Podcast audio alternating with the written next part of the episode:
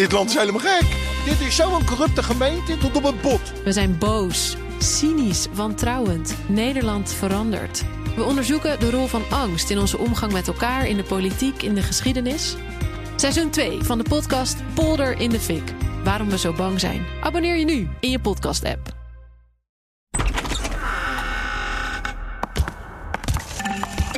Je hebt de hele week niet geslapen. Je hebt de hele week niet geslapen. Nee. Uh, Haley Wat wordt... was er om tien uur dan nog wat je... Ik heb nog de briefing over stikstof gevolgd. Oh, en dan heb ik de boel in elkaar gedraaid. En toen ben ik op de fiets naar huis gegaan. Om zo een bijdrage te leveren aan een betere wereld. Omdat ik volgende week in een vliegtuig wil stappen. Ah, ja, ja. Mooi bruggetje naar eh, de persconferentie over Schiphol. het Oh, je wil echt, je wil echt in de vliegtuig stappen Ja. volgende week. Ja, de Friday Move gaat naar Kroatië. Vanaf Mag je mee? eh, vanaf Weet ik nog niet. Dat denk eh, Schiphol. Ja, ik denk dat dat geannuleerd is. Ja, dat kan nu niet meer. Forget it.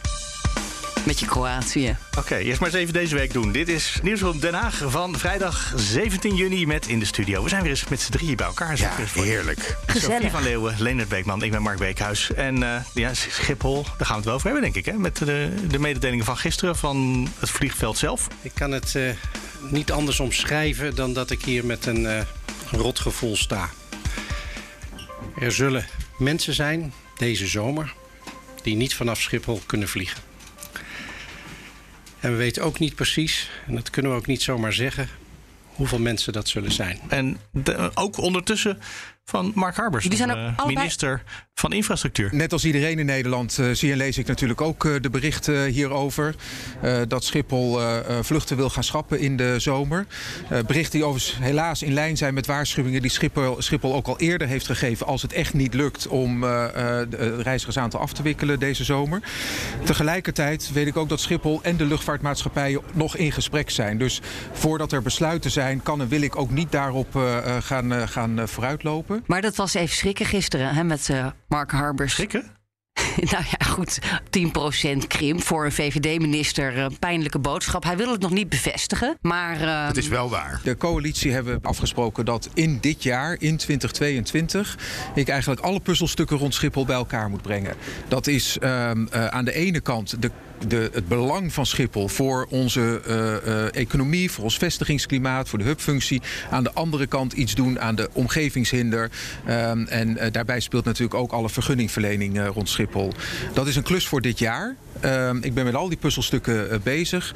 En op het moment dat we dat allemaal bij elkaar hebben gebracht, leidt dat tot duidelijkheid in een kabinetsbesluit. Het is een Ja. revolutie. Dat is serieus. Dat, eh, dat, we zijn toch de afgelopen 30, 40 jaar gewend dat als Schiphol zegt we gaan groeien, dat dan in Den Haag ze uit gaan zoeken hoe.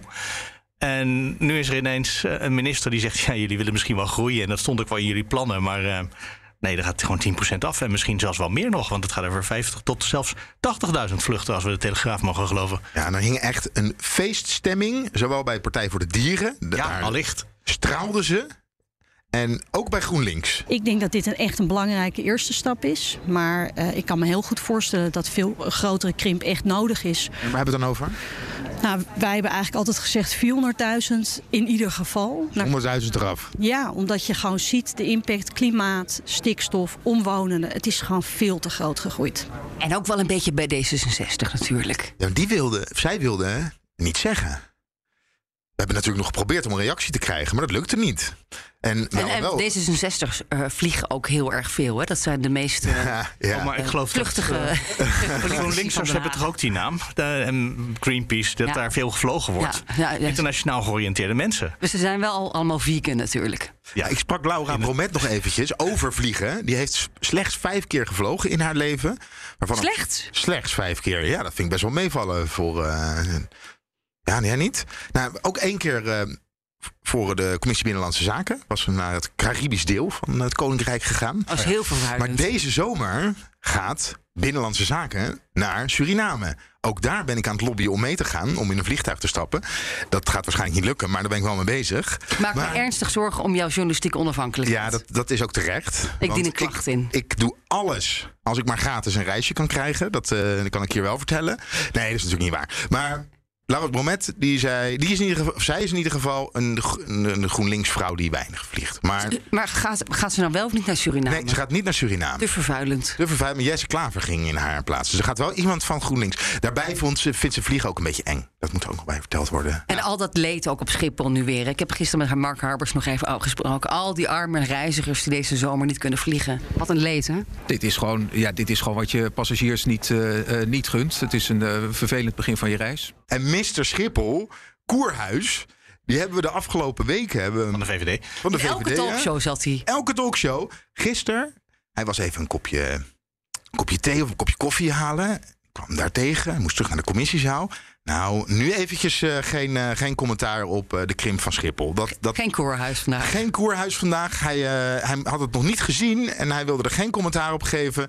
Bij de VVD. Hij had er ook nog nooit van gehoord, 10% krimp. Nee, denk het niet. Nee. Ook, eh, is Officieel is natuurlijk het ook nog niet bekendgemaakt, toch? Nee, misschien rond de zomer, in ieder geval dit jaar sowieso. Maar het is eigenlijk al, het ligt nu gewoon op straat. Dit gaat gebeuren. Maar de vraag is, dit is alleen nog maar geluidsoverlast. Dus eh, we hebben nog stikstof, de natuurvergunning. Eh, Wat, wat komt daar nog? En eh, we hebben natuurlijk fijnstof. Waar zit de juridisch klem, meneer Harbers? Ehm, ik wil eh, vooral juridische duidelijkheid voor de, voor de luchtvaart. Uiteindelijk, de vergunningen zijn niet van mij als minister of van het kabinet. Vergunningen die zijn van de luchthaven bijvoorbeeld. En die moet op die basis eh, zijn exploitatie eh, eh, inrichten. We weten wel dat daar juridische eh, kwesties eh, spelen. Dat de vergunningen ook herzien eh, moeten worden. En dat moet op een goede, deugdelijke manier gebeuren. Die tot zekerheid en perspectief leidt. Zowel voor de luchtvaartsector als voor de omwonenden. En de personeelsproblemen, ja, het komt Harbers natuurlijk ook wel heel goed uit. Het zou wel ontzettend goed uitkomen met het personeelsgebrek. Minder vluchten. Heeft u dat probleem ook weer opgelost? Nee, hele- helemaal niet. Want ik vind eh, eh, alles wat we nu op dit moment zien in de luchtvaart, of dat nou op Schiphol is of op buitenlandse luchthavens, is in de eerste plaats ontzettend vervelend en enorme ergernis voor de reizigers eh, die het eh, betreft. En die gun ik een betere reis. We hebben in Lelystad een eh, splinternieuw eh, vliegveld eh, liggen. Ja, dat heeft ook geen vergunning. Dus Dat, heeft, ook niet dat open. heeft ook geen vergunning. Ik vroeg eh, eh, Grinwis van de ChristenUnie daar gisteren nog eventjes naar. Nou, kunnen we eh, niet, Schiphol ontlasten door Lelystad open te doen? Nou, dat was niet de bedoeling. Dan Lelystad open om Schiphol een beetje te ontlasten. Nou, u kent eh, de ChristenUnie inzet. Eh, de ChristenUnie houdt niet van een Lelystad Airport dat open gaat. Maar in ieder geval, is, daarover hoeven we op dit moment nog niks te zeggen. Eh, want dat gaat bezien worden. En eh, nou ja, we zullen zien wanneer daar een ei over wordt gelegd. Ehm, duidelijk is dat ook Lelystad zijn natuurbeschermingswetvergunning op orde moet krijgen. En voorlopig hebben ze die nog niet. Ik denk wel dat het een meloen is eh, die ze misschien moeten gaan slikken als het aan de VVD ligt. Dus dat, die discussie die loopt nog. Zij Oh, is dit Harbers niet ook. de meloen die de VVD gaat slikken? Ja, ze, krijgen waarschijnlijk zegt- geen vergunning. Nee, precies. En eh, Schiphol heeft ook geen vergunning en krijgt die ook niet met de huidige voorwaarden. Dus eh, daar is ook nog steeds een issue. Maar goed, als je eerst alle boeren in de buurt eh, uitkoopt, dan kan, kun je misschien wel weer vliegen. Ja, natuurlijk, als je alle boeren het land uitzet. Dat, maar dat, zover gaan we toch niet? Maar je zou nu maar VVD'er zijn. Het zijn moeilijke tijden. Hè? Een stikstofbeleid dat eh, door de strot geduwd wordt. Zullen maar eventjes in VVD... eh, Je zou maar Sofie Hermans heten. Je zou maar zo, ja, ja oké. Ik wil er eigenlijk geen grapje over maken. Want ik vind het een beetje gemeen. Daarover zo meer. Maar de stikstofproblematiek, ofwel de, de klimaatgekte. In nogmaals VVD-termen. Wordt nu door een VVD-minister eh, doorgevoerd, hè, de stikstof. Dan hebben we een VVD-minister zitten die over Schiphol gaat. Ja, ik dacht, ze zetten ze daar neer om dat allemaal tegen te houden. Maar dat is niet gelukt. Nee. Dat is wel bijzonder. Sophie, waarom is Harbers nou deze week met. Waarom is dit deze week uitgelekt over Schiphol, denk jij? Nou ja, ik denk, maar ik, ik heb dat niet eh, zwart op wit rond. Maar er was natuurlijk zoveel ophef over stikstof en de boeren. En de VVD in de problemen. CDA in de problemen. Dus eh, ik denk dat ze bij LNV, bij Van der Wal, dat is eh, eigenlijk jouw, eh, jouw domein, misschien ook zoiets hadden van. En wij worden nu bedreigd en wij krijgen overal de schuld van. Zullen we eens eventjes gaan lekken hoe, hoe Mark Harbers ervoor staat en met, met de Wat zijn stikstofplannen zijn? Want vorige week Dat moet dan- ergens gelekt zijn bij, hè, bij mensen die natuurlijk belang bij hebben dat ook luchtvaart, industrie Mickey Adriaans, dus daar moeten we ook langs vandaag, Ja. ministerraad. Past misschien Daar ook wel bij ook een wat- opdracht ligt. Het past misschien ook wel bij wat eh, Heerma van het CDA zei. We snappen dat we die stikstofdoelen moeten halen. We snappen dat er ingrijpende maatregelen nodig zijn. Maar de manier waarop, dat zal ook op andere manieren moeten kunnen. En dan missen er cruciale onderdelen in de plannen. En vinden wij ook als CDA-fractie dat op een aantal punten die plannen aangepast moeten worden. 30% minder vee, dat is een van de doelen.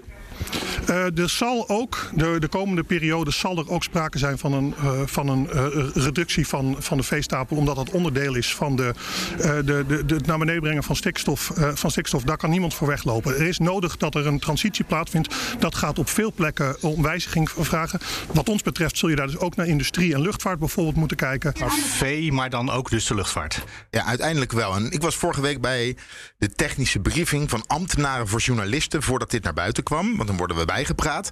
En toen hoorde ik, we beginnen bij de landbouw. En later volgen de plannen voor de andere sectoren. En toen dacht ik nog, dit is niet zo slim. dit is een beetje onhandig om dit op deze manier te doen. Maar daar zeiden ze ook bij, ja, dit is een startnotitie. We leggen alleen nog onze ambities neer. De manier waarop dat gaat gebeuren, dat moeten de provincies nog uitwerken. Het betekent niet dat op het kaartje, als jouw, eh, dus jouw boerderij daarin ligt, dat dat per definitie betekent dat je niet meer verder kan. Ook provincies kunnen onderling eh, afspraken maken. Want de provinciegrens is hard. Maar ja, de stikstof houdt geen rekening met provinciegrenzen. Dus er moet nog heel veel uitwerking komen. Er kan nog heel veel uit blijken. Maar dit is de start. Maar ja, daar is de, dat Er lijkt is iets iedereen wel vergeten. de Dat afgelopen lijkt iedereen wel ook in de communicatie. Dat kaartje wordt echt als een blauwdruk gezien. Van ja, als mijn boerderij, dan maar inzoomen. Als mijn boerderij eh, in dat gebied ligt, ja, dan eh, kan ik wel stoppen. Ja, er was gisteren een briefing van het RIVM in de Tweede Kamer. Ja. Waarin ze dit fout tien keer hebben tegengesproken. Hoe kan het dat dit bij de politie niet aankomt? Is dat gewoon uit populistisch opportunisme? Of is dat eh, dus dat mensen het niet willen horen? Ja, maar ik snap het ook wel. Als je in de agrarische sector werkt en je, jouw bedrijf, jouw familiebedrijf, die van generatie op generatie overgegaan is, wat vaak toch echt het geval is. En je hebt dat kaartje en je, jouw bedrijf ligt midden in zo'n gebied waar de reductie 70% moet zijn. Ja, dan kan Dan maak je je zorgen. van, Natuurlijk maak je dan ja, zorgen. ernstige zorgen. Dat snap je, ja, dat snap maar je dat ook wel. betekent toch Mark. nog niet dat Kamerleden dan moeten zeggen... eh, die- wij begrijpen dit kaartje als eh, een dwingende eh, wet... die nu gewoon uitgevoerd moet worden.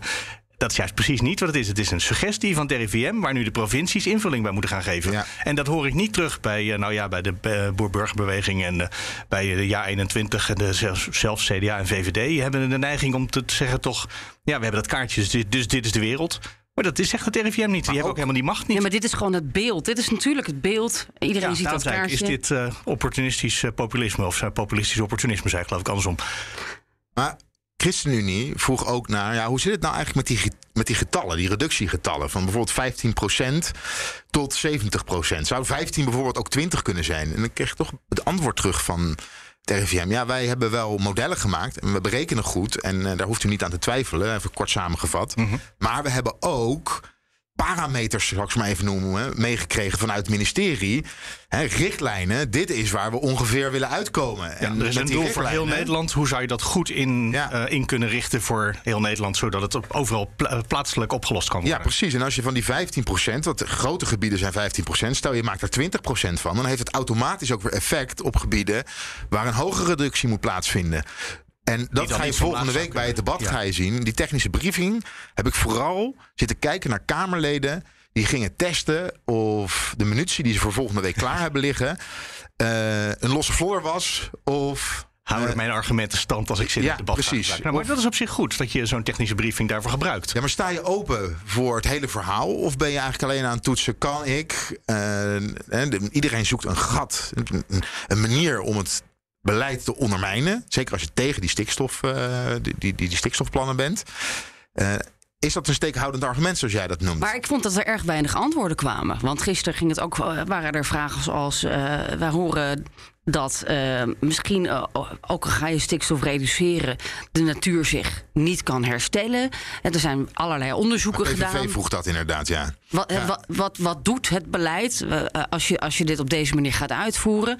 En dan gaat het de hele tijd over, ja, eh, dan moet u naar de Universiteit Wageningen. Of dan moet u naar het Planbureau voor de Leefomgeving. Dan denk ik, ja, we zitten hier met z'n allen met 100.000 vragen. Had die mensen dan ook uitgenodigd? Dan hadden we het ook over de inhoud, over de onderbouwing van de modellen kunnen hebben. Op zich hebben ze wel ook al eh, met het Planbureau voor de Leefomgeving briefings gehad. Hè? Dus ze zouden best al wat kunnen weten inmiddels. Maar misschien, ja, ja, dat had helemaal geen, niet kwaad gekund om die mensen ook nog een keertje erbij te vragen. Weet je wat ook een beetje het lastige van stikstof is?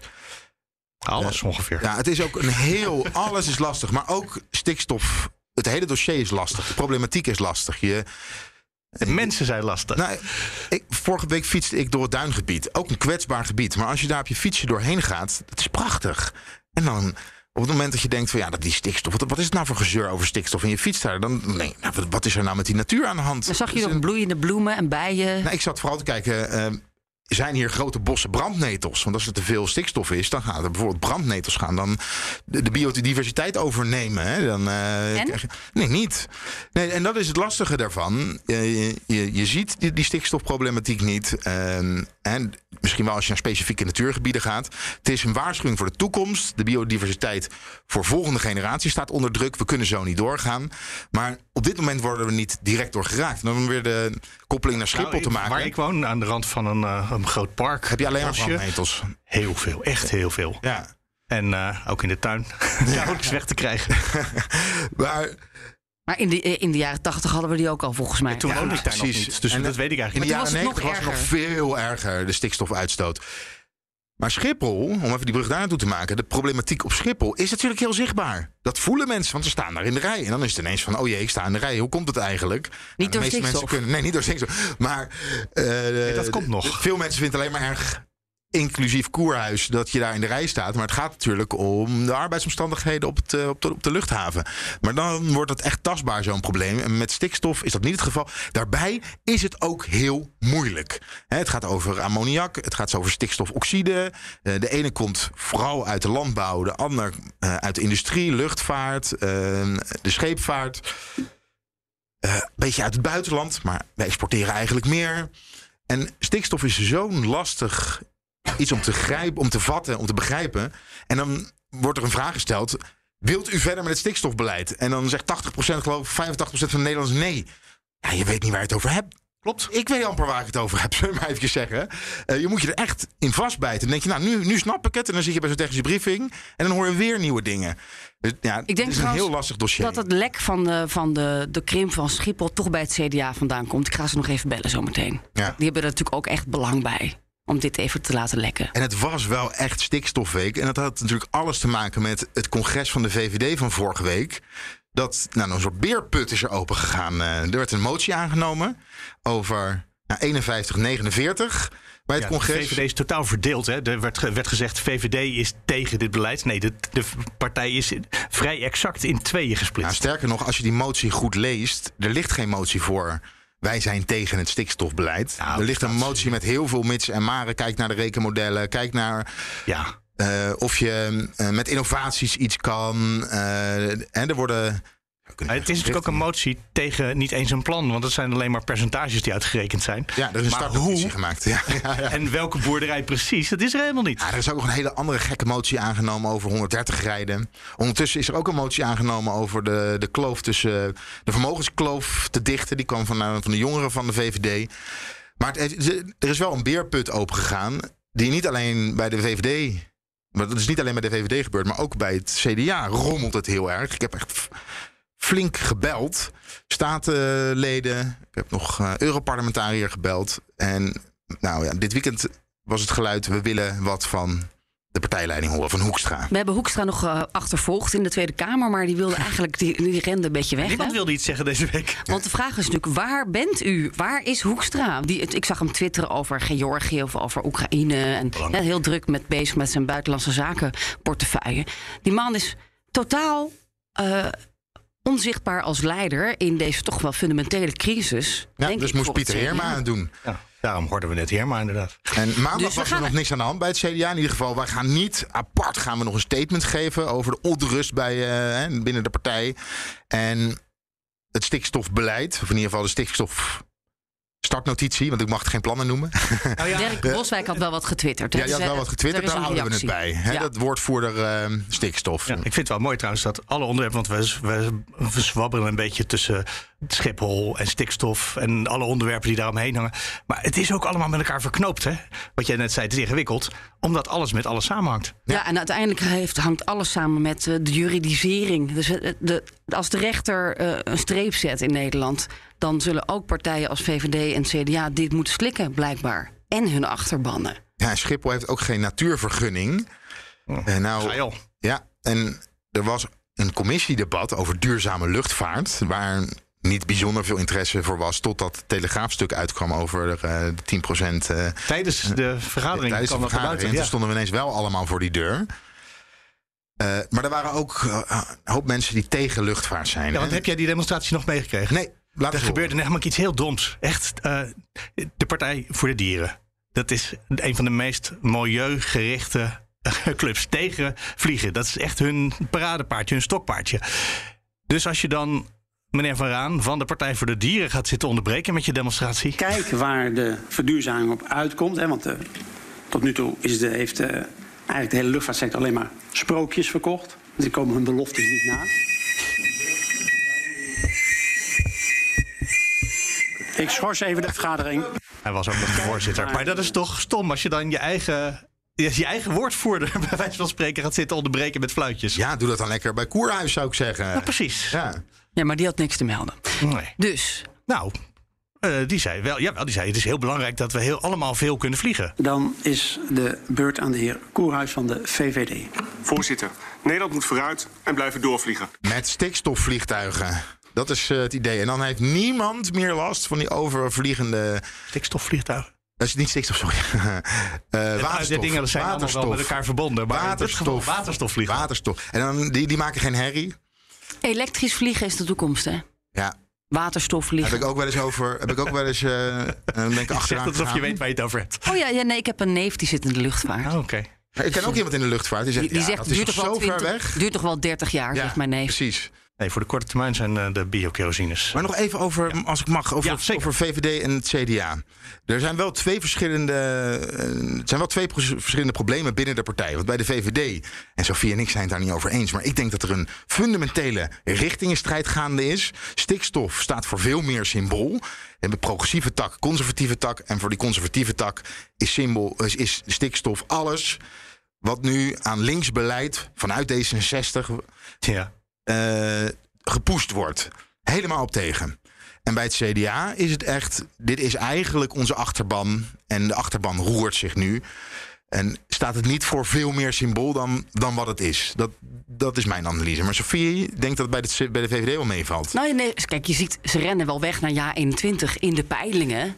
En volgens mij verliest VVD 10 zetels. CDA verliest er ook een hele hoop naar BBB. En, Ja, 21. dus die, die concurrentie is er wel. Maar goed, BBB maakt ook handig gebruik van de, die opmerking van Heerma. Ja, zeker goed nieuws. Het zou eens tijd worden, zou ik zeggen. kijk naar luchtvaart, kijk naar innovatie. Ja, zeker. Eh, ja, dat roepen wij al maanden. En eh, ik weet nog dat ik hier vorig jaar als een soort van stikstofontkenner eh, werd neergezet. maar ja, ik heb me altijd bij het verhaal gehouden. En nu gaat eindelijk het CDA ook mee bewegen. Ik vind het alleen jammer dat ze dat doen omdat ze zien dat ze hun kiezers verliezen. En niet omdat ze dat doen omdat ze het op de inhoud eens zijn. Fijne sneer, hè? Dat Ja. kan ze heel knap. Ja, ja. Ze, komen, ze rennen allemaal naar mij. En, eh, Heeft het CDA nu echt een draai gemaakt? Heeft het. CDA zich gekeerd tegen het stikstof? Volgens mij niet. Ik heb het niet gezien. Nee, nee, nee. Beeldvorming nee, nee. zei je net al. Nee, het is beeldvorming. Dat is, eh, dat is voor de bühne. Maar, ehm, Alles voor de bühne. Eh, maar ik, ja, dus ik denk, kijk, de verkiezingen zijn nog redelijk ver weg, hè?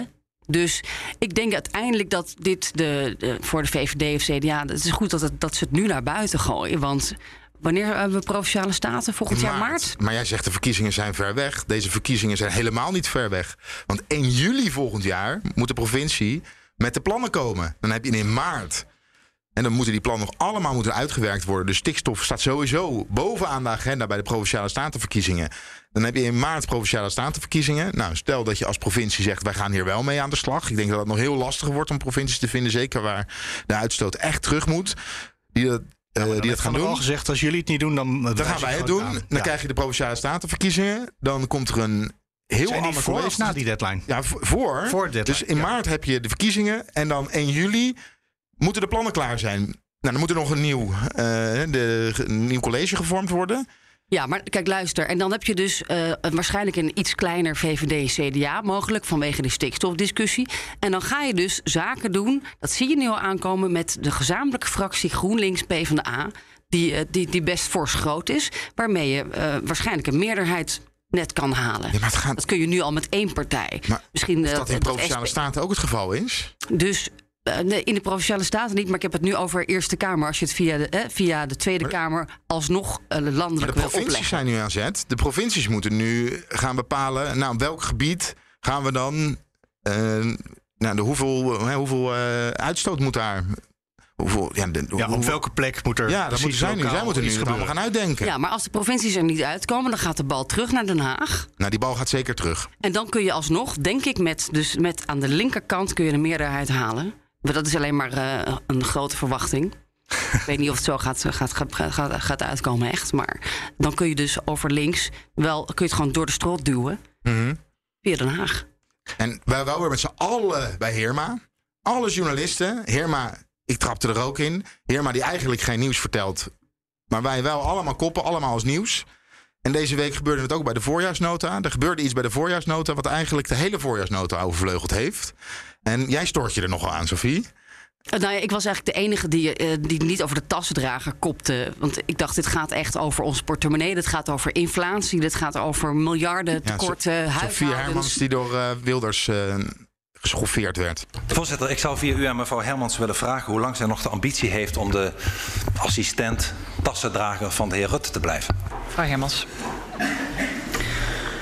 Voorzitter, ehm, precies dit. Precies dit was voor mij de reden om hier zaterdag iets over te zeggen. En ik sta hier. Ik merk echt dat het me raakt. En wat mij raakte, waar ik me echt super heb geërgerd, is dat dus dan de Haagse pers weer de ophef eh, op de voorpagina zet. Ja. Nee, eh, ik heb dat dus niet gedaan. Ik ben heel braaf, heb ik het gehad over de solidariteitsheffing voor bedrijven. De Tweede Kamer wil dat. Eh, hè, om daarmee misschien 500 euro extra te geven aan mensen met een zorgtoeslag.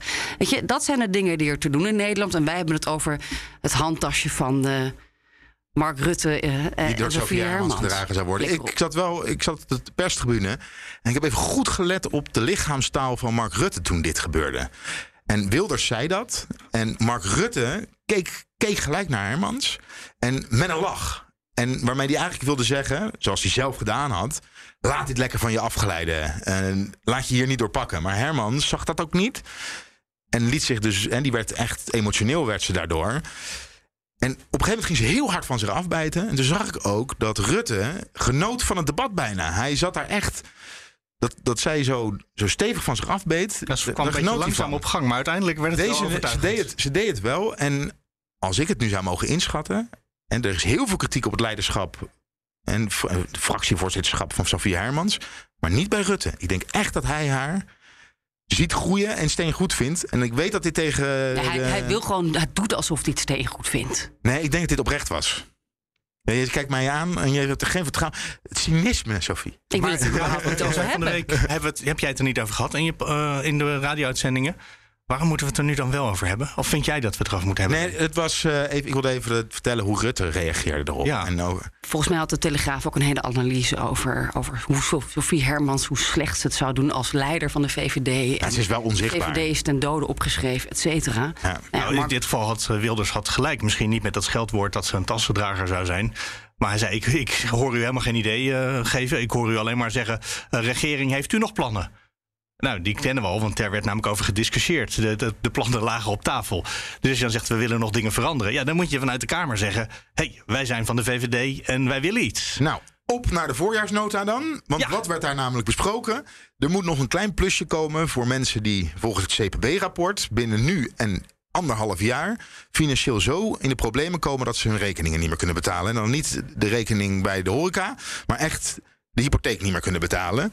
Eh 1,2 miljoen denk ik. huishoudens. De Ja, meeste huur. gevallen, ja. ja. meest gevallen huur. Klopt, 70% Wat gaan we daar nou voor doen? Het meest concrete plan kwam van GroenLinks, Partij van de Arbeid. 500 euro extra via de zorgtoeslag. Maar daar zei Kaag over. Misschien kunnen we dat beter via de huurtoeslag doen. Want dat kan veel gerichter dan. is ook goedkoper.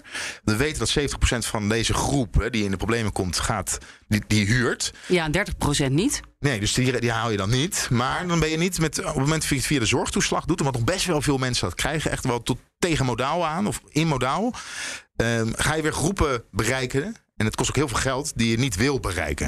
Dat begreep ik van de woordvoerder van, eh, van Kaag. Maar goed, dus daar kwam een goed kwam- idee vanuit kwam de Kamer. Ja, er kwam dus een goed idee. En wat deed Rutte? Die zei, en ook Kaag, ja, maar dan moeten we eventjes twee dingen. We moeten dit uitzoeken. Kan dit technisch? Hè? Uit, de, de uitvoerbaarheid, waar we het al heel vaak over gehad Vorige hebben. week voor verantwoordingsdebat. We moeten niet zomaar met miljarden gaan smijten. Dat zei Kaag ook. En het was wel een, een Kamer met een heel kort collectief geheugen. Want vorige Eén week. week. Vo- Vorige week was het begrotingsdiscipline, begrotingsdiscipline, begrotingsdiscipline. Niet alles doorheen drukken. En eh, we moeten ook kijken dat het financieel goed in elkaar zit. Want dit moet ook dekking hebben. En nu moest het voor de zomer. Maar het moest ook. Het is al zomer eh, bijna. Mark Rutte had zich voorgenomen om in, eh, met Prinsjesdag pas weer dingen te gaan veranderen. Wat dan eh, de Augustusbesluitvorming heet ineens dit jaar. Wat ik nog nooit gehoord had. die Jawel, term. dat is elk jaar. Ja, ik heb dat nog nooit onder die naam gehoord. Ja, maar dan goed, ben je misschien is- in augustus op vakantie. Maar Dat is waar. Ook Ja, in vaak in augustus op vakantie. Ook sta dit ik jaar. daar weer met de microfoon te wachten op de augustus Ik weet wel dat er in augustus allerlei besluiten genomen worden. Maar ik had niet die term gehoord. Maar goed, Mark Rutte was van plan om gewoon de, de voorjaarsnota de voorjaarsnota te laten. Niks te gaan veranderen. En dan te wachten tot Prinsjesdag. En dat vinden de meeste andere partijen te traag. Die zeggen er is dit jaar al een probleem. Dus dat moeten we dan niet volgend jaar pas gaan oplossen. Ja. En eh, uiteindelijk werd gewoon Mark Rutte eh, de zaal uitgestuurd. Met eh, we willen graag voor de zomer alle plannen die we hebben gewoon even uitgezocht hebben. Ja, Jesse Klaver was het, die was het zat. Eh, en Jesse Klaver zei, we hoeven dit, dit, deze termijn hoeven we niet af te maken. En Het- het- het- eerst, het we gaan weer verder als u, ja, Ja. we gaan weer verder als u plan heeft. Ik stond toen mijn eten op te halen. Want het bleef, het, bleef, ja, het bleef op een gegeven moment doorgaan. En ik had echt heel veel trek. En ik dacht, nou, nu zijn, er, wordt nu, er wordt nu alleen maar herhaald. Dus ik ben even snel naar buiten gelopen. En toen stond ik daar met mijn tasje met sushi. En ondertussen wel het debat meeluisteren. En toen ineens bleek dat die vergadering misschien wel op dat moment geschorst eh, zou gaan worden. Dus ik heb mijn sushi aangereikt. Toen ben ik gaan rennen door de hitte in mijn pak. Met mijn schoenen die niet zo lekker zitten omdat ze net nieuw zijn. eh, richting de Tweede Kamer. Het leven van een verslaggever is ook niet makkelijk. En toen was ik er bijna. En toen gingen ze toch nog de termijn afmaken. Ja, een beetje. Maar niet echt. Want eh, nou ja, Mark Rutte... duurde die nog wel, heeft, twee uur ongeveer. Jawel, maar er werd niet zoveel meer gezegd. En vanuit de oppositie kwam er geen vraag meer. Want die waren klaar met het debat. Ja, dat klopt. Dat klopt. En het debat wordt nu, ze hebben eigenlijk afgedwongen dat nog voor de zomer in ieder geval uitgewerkt moet worden of het lukt om iets aan die koopkracht te doen voor de groepen die zometeen hun energierekening niet meer kunnen betalen. Maar Wanneer gaat het debat eigenlijk verder? Weten we dat? Ja, nee. Nou ja, we hebben nog maar binnen nu en 3,5 drie weken. Ja. Dus eh, laatste week voor het reces. We hebben een jonge D66er volgens mij die we zo meteen aan de lijn eh, zouden moeten hebben. De vraag is, het was vuurwerk bij de VVD vorig weekend bij het congres. Dit weekend D66-congres, Sophie. Wordt het weer vuurwerk? Nou, ik denk dat dat misschien een beetje feest is eh, gezien eh, de, de huidige ontwikkelingen met eh, boeren en vliegtuigjes. Ja. Joris Hetterscheid eh, van de Jonge Democraten hangt aan de lijn. Wordt het champagne daar? Ehm, ik ben benieuwd. Ja, het zou, eh, zou wel kunnen. Ik ben benieuwd. Ehm, ik denk wel dat er een goede discussie over stikstof eh, gaat komen op ons congres. Eh, ik ben benieuwd of ook bij ons weer boeren voor de deur zullen staan. Ik denk, ik denk, eigenlijk, dat, ik denk eigenlijk dat dat wel mee gaat vallen. Een discussie over stikstof bij D66? Net zoals bij de VVD? Nee, toch? Nou, ik denk dat bij D60 wel iets meer eens is over, over de lijn die er wordt gevoerd. Ehm, ik, ik, ik denk dat D60 wel weet wat ze vinden en dat het niet zo'n achterbaansplitsing is zoals bij de VVD eh, te zien was. Liggen er bijvoorbeeld dan moties op tafel die eh, ter sprake komen morgen over stikstof? Ehm, niet dat ik weet, maar volgens mij kunnen er morgen nog actuele politieke moties ingediend worden. Toch halveren die veestapel. Ja, of Sophie, misschien wel. Ik kan me voorstellen dat eh, de achterban van D66 heel boos is over de krimp van Schiphol. Want jullie vliegen graag, hè? Motie, Schiphol, meer vluchten naar Schiphol? Nou ja, ik denk dat het heel goed is als Schiphol een beetje krimpt. Ik denk dat, eh, dat Schiphol al veel te lang eh, en veel te hard heeft kunnen groeien. Eh, dus wat mij betreft is, is, die krimp alleen maar goed. en ik denk dat een, een, een, deel van onze achterban, of van de D60-achterban, dat ook wel vindt. Maar gaan ze het, gaan ze het zelf ook doen, minder vliegen, denk jij? dat is een goede vraag. Als je, als je kijkt naar de gemiddelde D60, die, die, volgens mij vliegt hij wel zeker één of twee keer per jaar. Uh, en ik denk dat, dat, dat veel dat ook willen blijven doen. Maar ja, sowieso is het standpunt natuurlijk dat alles binnen Europa gewoon met de trein zou moeten kunnen. Je kent de grap van Wilders toch, Joris? De kaagbaan. Ja, precies, ja. ja, Mark kent hem volgens mij niet. Ja, je kent hem wel, jawel. Ja, maar wat, met, met welke moties even nu uh, serieus? Met welke moties uh, ga jij komen? Nou ja, ik, want ik heb Joris uitgenodigd en ik zag een interessante motie over de, de AOW. Die de jonge democraten toch weer willen ontkoppelen. En dat moet je even uitleggen. Klopt. Ja, op dit moment is de, de AOW nog gekoppeld met het wettelijk minimumloon. En dat betekent eigenlijk dat uh, wanneer je het minimumloon wil verhogen, dat je daarmee ook de AOW moet verhogen. Wat, waardoor het heel veel geld kost in één keer. En het is heel ondoelmatig, omdat daarmee, als je de AOW verhoogt, dan verhoog je eigenlijk ook de AOW van Beatrix en John de Mol. En van de D66-achterban? Nou ja, dat, dat, ik, dat, dat denk ik eigenlijk niet. Maar, nee, maar die, die uh, bedoelt, die mensen hebben dat helemaal niet nodig. is geldverspilling. Nee, precies. En het is eigenlijk al de rijkste uh, bevolkingsgroep van Nederland. Dus je zou eigenlijk uh, beter kunnen zeggen van dat geld wat je, waarmee je de AOW verhoogt, zou je eigenlijk beter kunnen stoppen in armoedebestrijding onder ouderen. En daarom zou je het eigenlijk los moeten koppelen. Dat je eigenlijk in plaats van één hele grote knop bij, met, bij het minimumloon, dat je gewoon los de AOW en los het minimumloon zou kunnen verhogen. Omdat nu raakt het eigenlijk die, de, de jongere groepen, omdat de AOW bijna niet verhoogd kan worden, omdat het zo ontzettend duur is. Maar dit is zwaar bevochten door uh, PvdA GroenLinks vooral. Uh, die hebben dit binnengehaald in de afgelopen uh, maanden. zou je dat nou weer terug kunnen draaien? Uh, wat mij betreft draaien ze terug. Ik, ik vind het gewoon een hele. Maar daar is toch steun mee gekocht? Met uh, dit, uh, de steun voor de begroting bijvoorbeeld? Dan kan je toch niet zomaar zeggen, nou, dat doen toch niet? Ja, ja, ja, dat, dat, dat, wat mij betreft doen ze het wel. het is wel ja. Maar dan, dan kan je ook van de VVD verwachten dat ze zeggen: ja, we hebben er wel een akkoord over stikstof, maar we gaan het toch niet doen. Nou ja, het is natuurlijk, het is natuurlijk altijd in het grotere plaatje. Moet je altijd goed kijken wat er, wat er uh, wel en niet kan. Uh, maar dit is gewoon zo ons, iets ontzettend groots. Wat je van de jonge generatie gaat er hiermee ontzettend veel geld naar de oudere generatie. En wat gewoon eigenlijk niet eerlijk is. Uh, dus laten we hem gewoon lekker ontkoppelen. Dat, lijkt me gewoon een veel beter idee. Ik, snap ook niet zo goed. Ze, uh, de, de GroenLinks en PvdA die willen een hoger minimumloon. En ze willen dus ook dat de AOW gekoppeld blijft. En dat, dat samen dat is bijna niet mogelijk. Dat kost zo ontzettend veel geld. Dus het is een beetje, een beetje naïef om dat te denken dat het allemaal samen kan. Ja, ik hoor die klacht ook. Want eigenlijk moet het minimumloon deze zomer al uh, nog verder worden verhoogd. Willen ze ook op links? Nog verder. Het gaat maar over een paar dubbeltjes op het ogenblik. 18 cent of ja, zo. Maar niet naar 11, maar dan meteen door naar 12. Dus dat, maar dat kun je natuurlijk nog heel snel doen. En dan pas daarna die koppeling maken. Want die koppeling is er nu nog niet. Toch? Dus dan doe je dat nu even snel. En dan daarna hou je het gewoon bij elkaar. Ja, ja dat, dat, zou, dat zou kunnen. Maar ik denk dat je.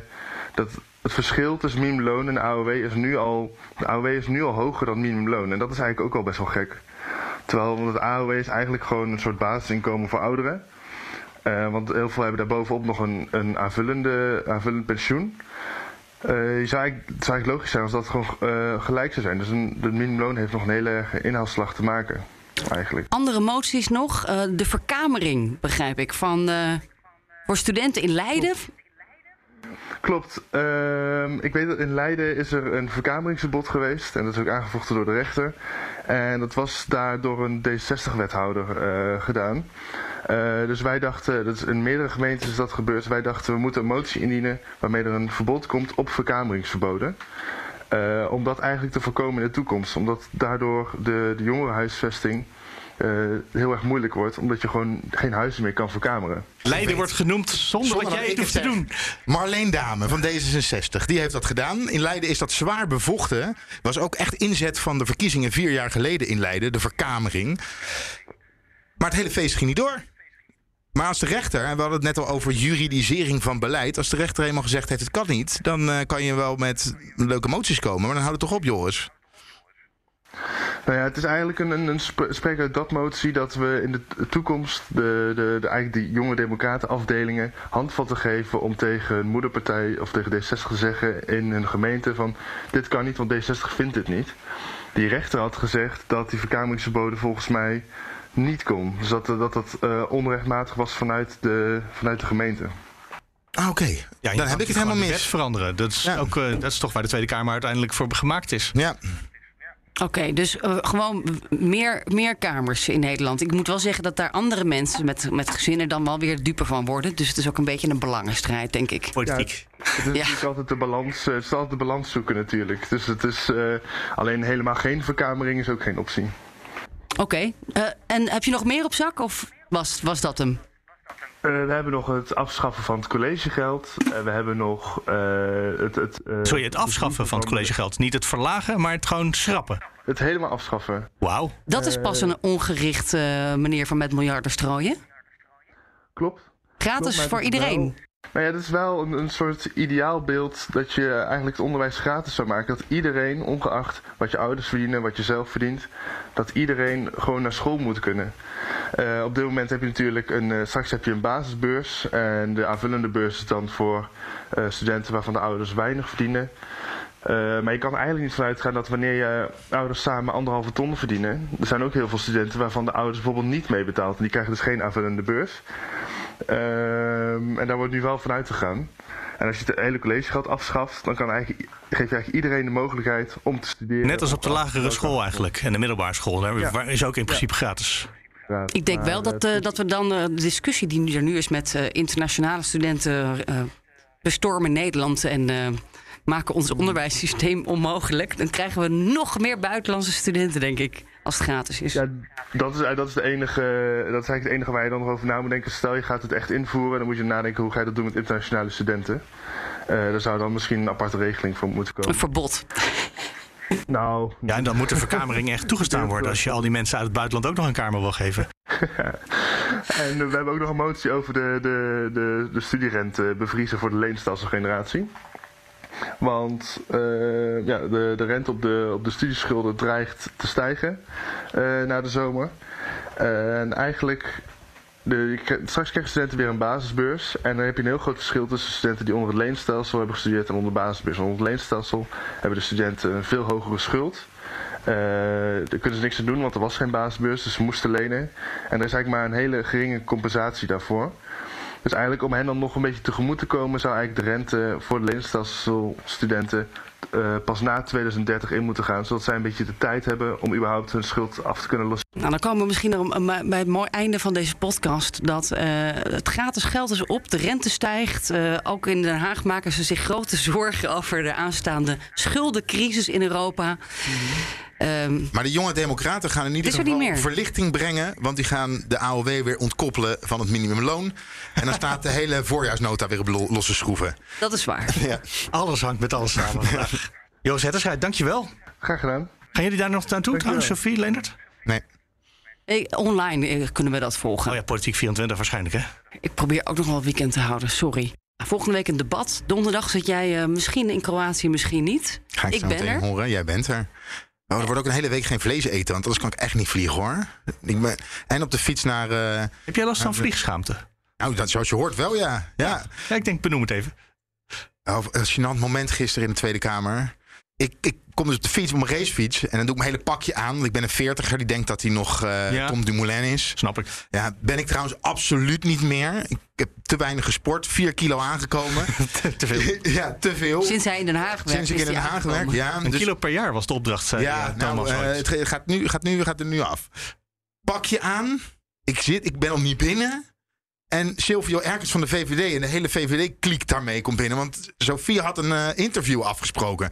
Normaal kleed ik me om bij ons in de studio. Maar daar gingen zij in staan. Dus ik moest vervolgens met mijn wielrenpakje blijven zitten in het kantoortje. We hadden ook een stagiair, was ik ook eventjes vergeten. Pim, die was daar ook bij. Dus ik zit daar met mijn pakje. Komt Joost Vullings. Die komt nog even rustig een praatje maken. Hè, omdat hij met mijn pakje zat. Uiteindelijk stond ik met Joost op de gang in mijn pakje. Allemaal mensen die er voorbij komen. Gesprekjes te voeren. En toen was Sofie 20, 30 minuten later klaar. En toen kon ik me, eindelijk kon ik me gaan omkleden. Nee, weet je wat, je wat jij moet doen? Je moet een keer in dat pakje naar de ministerraad. Ja, je loopt toch wel een beetje door de Tweede Kamer. Loop je een beetje voor, voor joker. Nee, je weet dat er in die studio camera's hangen, hè? Dus, eh, Ja, ik weet ook gewoon precies een plekje mee. dat de camera's het niet kunnen zien. De eerste keer had ik daar geen, had ik daar geen rekening mee gehouden. Ah ja. Ehm, maar goed, ehm, normaal zeg ik altijd nog één ding. Dit was het ene ding. Ja, nog één ding. We, we hebben het helemaal niet gehad over corona. Terwijl daar toch een serieus stevig debat over geweest is. Daar hoeven we nu ook niet meer te doen. Maar ik dacht toch, dat is fascinerend dat we dat gewoon. Corona lijkt weg, is dan hoor je dan? Het is een Ook- beetje ook een herhaling podcast. van zetten. Omdat we, we kunnen een lockdown niet uitsluiten. We hebben een langetermijnplan. Nee, maar, er was iedereen moet het, iedereen moet er het was zelf stevige uitzoeken. kritiek op de minister die gewoon helemaal geen plan lijkt te hebben. Ja, maar dat, dat Klopt, was ook oud nieuws. Ja, ja, goed. Ja. Ja. ik was maandag was ik bij Ook Kuipers herhaling. en toen, eh, toen inderdaad zo lang geleden. Maandag, en toen ja. presenteerde hij zijn langetermijnvisie, die eigenlijk een vervolg was op een eerdere van halve visie die nog niet af was. Maar dat al heel lang werd, was duidelijk dat de sectoren het zelf mogen uitzoeken. Wel interessant uitzoeken. dat sommige sectoren het coronatoegangsbewijs terug willen. Maar dat kunnen ze niet zelf bepalen, want dan moet je toch weer terug naar daar de moet een wet voor zijn om dat te mogen doen. ja, dus die discussie komt terug in het najaar. Krijgen we toch weer een corona-toegangsbewijs, bijvoorbeeld voor de evenementensector en de cultuur, die zeggen wij willen volle zalen. Dus wij leggen dat wel op aan onze bezoekers. Dat wordt wel een, eh, een leuk, eh, een leuk. Maar eh, de coronagolf begint deze zomer al. Wie weet moeten we ook terug van reces komen. Ook dat kunnen we niet uitsluiten, zegt de Kamer en Kuipers. Als het moet, ik weet niet wie het ook weer die zei. vakantie van Als het jou- moet, ga ik hier de hele zomer zitten.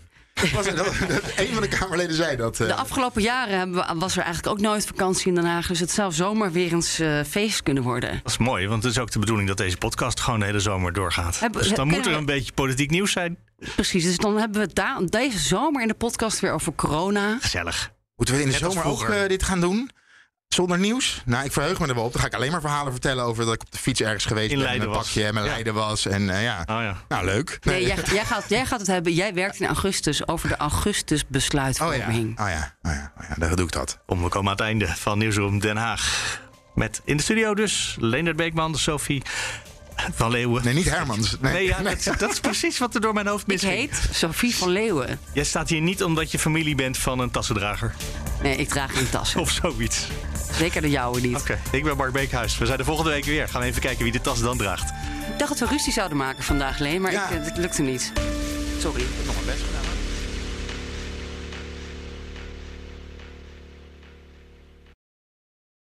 Ook Diana Matroos vind je in de BNR-app. Ja, inderdaad. Je kunt live naar mij luisteren tijdens de Big Five. Ook handig in de BNR-app. Breaking nieuwsmeldingen, maar ook het allerlaatste zakelijke nieuws. En je vindt in de app alle BNR-podcasts, waaronder Wetenschap Vandaag. Download nu de gratis BNR-app en blijf scherp.